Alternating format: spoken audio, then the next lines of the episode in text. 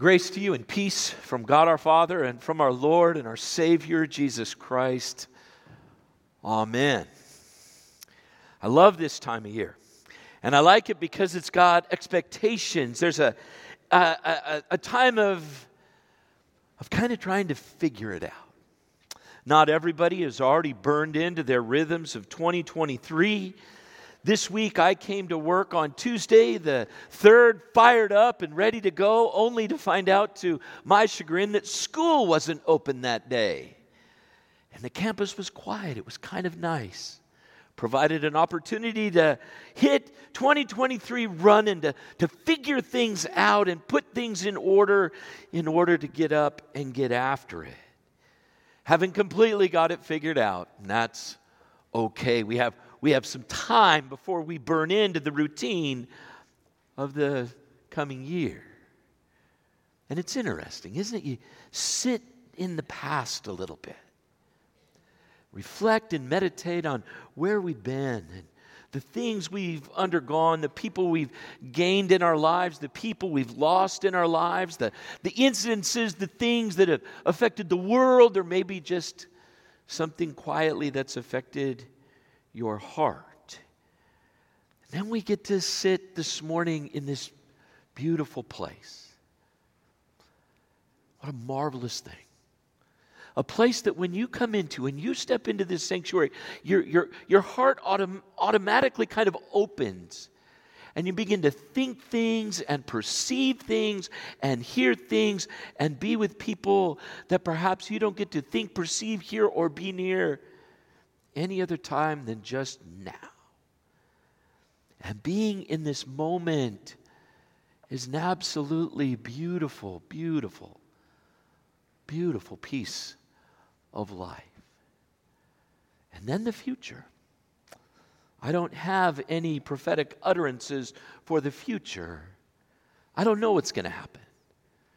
But I do know that the days are going to go until the Lord says there's no more days and that the fuel to handle the future for Christians is hope. Past, present, and future. We're in it right now. And for a couple more weeks or days, we get to sit in this unique, expectant time of year. And so the scripture from Isaiah chapter 60, especially the first two verses of the first six verses of the prophet, are beautiful for us to think about this morning.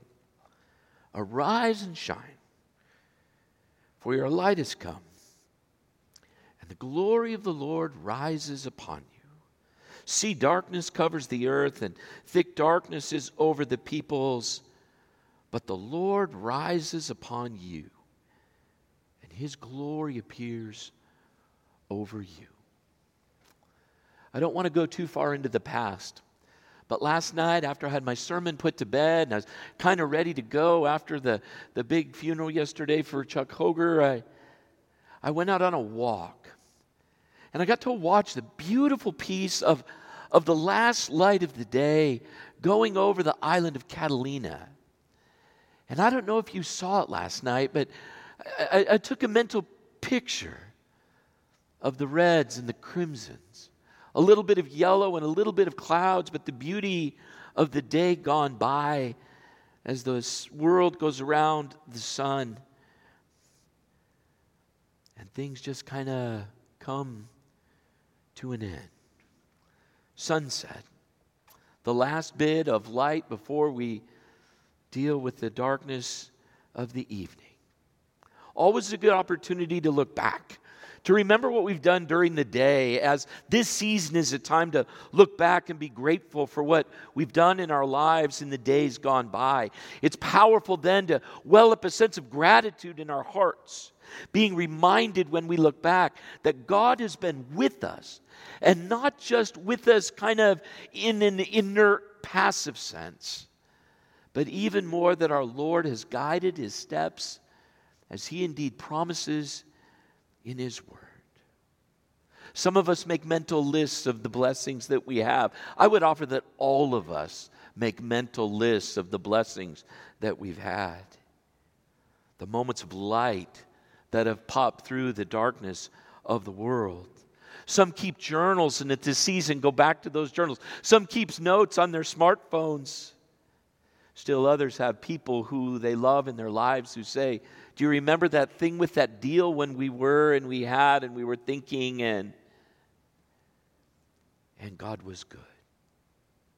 All of those so significant as we look back and see the hand of God working in each one of our lives, in the lives of, of, of our congregation, in the life of our nation. And God indeed overseeing and managing the affairs of the world and the universe.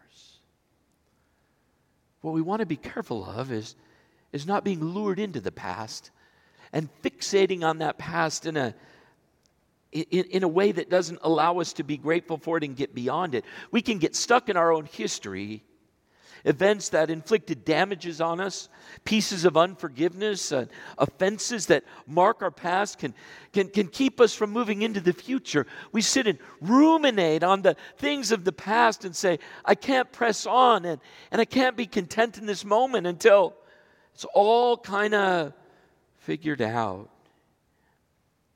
Some even find energy in their lives from fixating on the past, holding on to those past offenses, the past dysfunction, struggling to find wholeness because the past has been so painful. I'm reminded how useless a flashlight is. If in a dark room or a dark place you put a flashlight behind you and say, Wow, look at where I've been as you fall forward into the future. A flashlight is useless for going backward.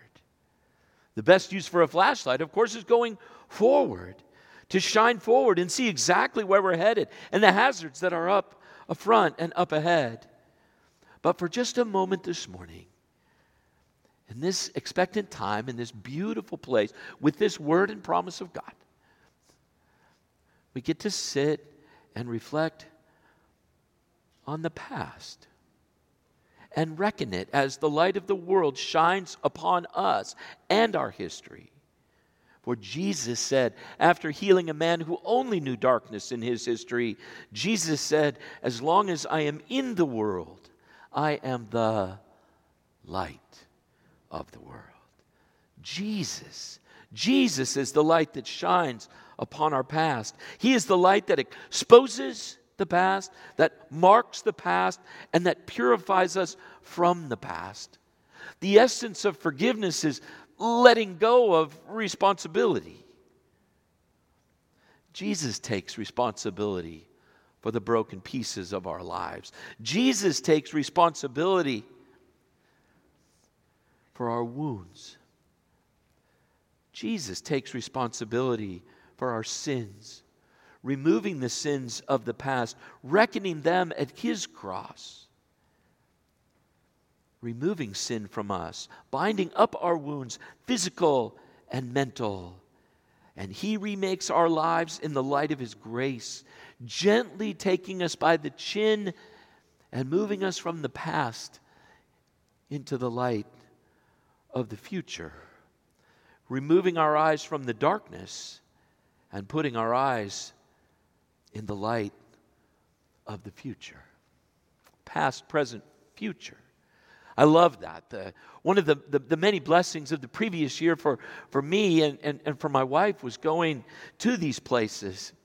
We get to read about Jerusalem and Bethlehem and Nazareth and all of those things. The wise men probably stood here. They put their gifts here. This is how it worked here. And, and it just made the Bible so real.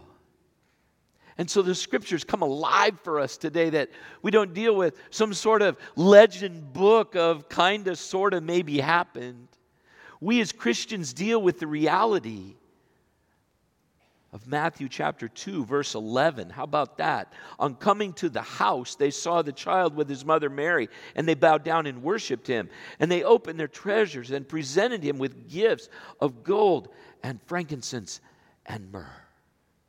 And we're reminded that for the Magi, for the wise men, for all of humanity, there's knit into us by the virtue of creation the need to worship something or someone.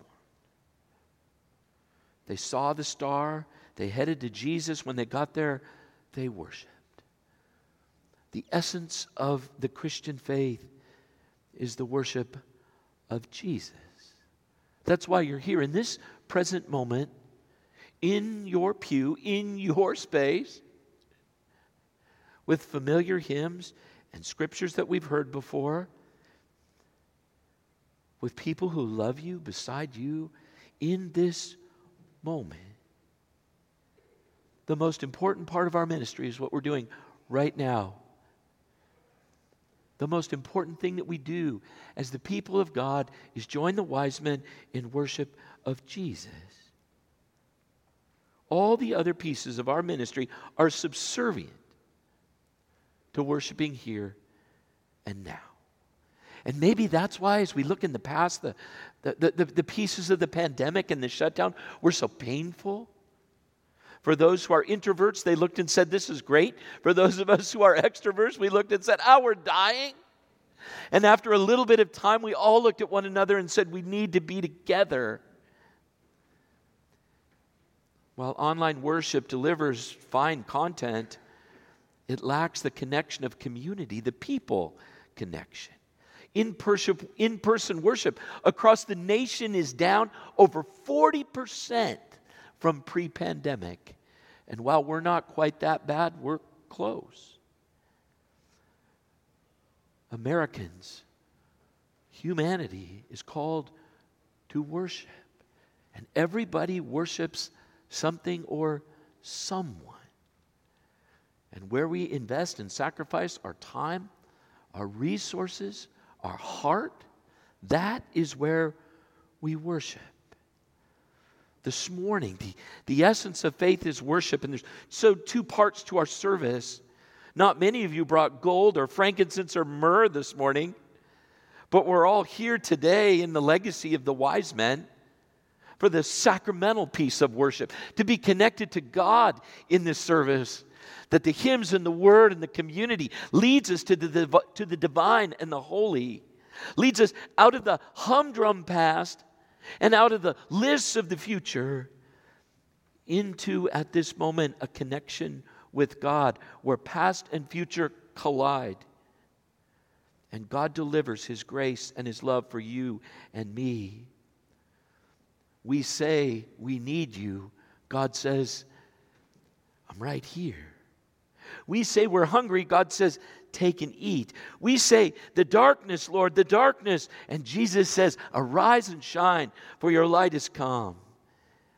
And in this present moment, God comes to us to connect His grace and His love and His favor to our hearts and ignite the light of faith in our hearts. And that second piece, the, the, the sacrificial piece, I don't know about you, but rolling out of bed on Sunday morning, sometimes it's pretty rough. It's cold and dark. The days are short and the nights are long. When the bed is warm and the coffee is cold, sometimes it's tough to roll out of bed. But there's a sacrificial piece to following Jesus because only in sacrifice is there love. Only in dedication is there connection. And so we offer our bodies, our souls, our time, our offerings, our prayers, our hopes, all gathered together in community in this moment so that our hearts and lives would be redirected from darkness to light. Arise and shine in this moment. Human beings are made to worship. And you have chosen this morning, like the wise men, to come and worship Jesus.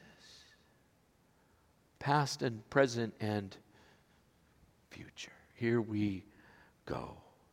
Flashlight in a dark place brings light and allows the user to know where they're headed. Perhaps the greatest invention that I use every day is the flashlight on my iPhone. I use it every day. I get up before the sun. I'm usually the first one up in the house. And the flashlight keeps me from stepping on the dog it keeps me from stepping on toys. It keeps me from spilling my coffee. It, it, it, it's not a lot of light, but it's enough to light up the coffee maker and get me the right coffee instead of the gross kind. And because I have that little light, I don't kick the chair by the table in the dining room anymore. The light lights the way. That little light on my iPhone is convenient, bright, and good to go. I love that part of my cell phone because it lets me look ahead and not crash into stuff. Did you notice the sunrise this morning? God saw fit to bring the sun over the Santa Ana Mountains this morning. And as beautiful as the sunset was, the sun rose with a sense of expectation and hope to it. It was just beautiful this morning. Yellows and pinks and a little bit of clouds. And everything so green on the ground from the marvelous rain that we got over the last week. And those words of Isaiah chapter 60, verses 1 and 2 Arise and shine, for your light has come. I said a moment ago, I don't have prophetic utterances for you. I am glad that God saw fit to give us a Speaker of the House. That's one thing checked off of our to do list for 2023. But I'm reminded more than any political thing that the promises that the light of Christ will continue to shine. And there's always hope. For as sure as gratitude illumines our past, hope shines light into the future. The hopeful light of faith dispels the darkness of doubt. The hopeful light of Jesus shines across the shadow of sin. The hopeful light of the Son of God warms our hearts it shows us the way, and it leads us hopefully into the challenges and the joys of a new year. Arise and shine. Arise and shine, for your light has come. In the name of Jesus, the light of the world. Amen.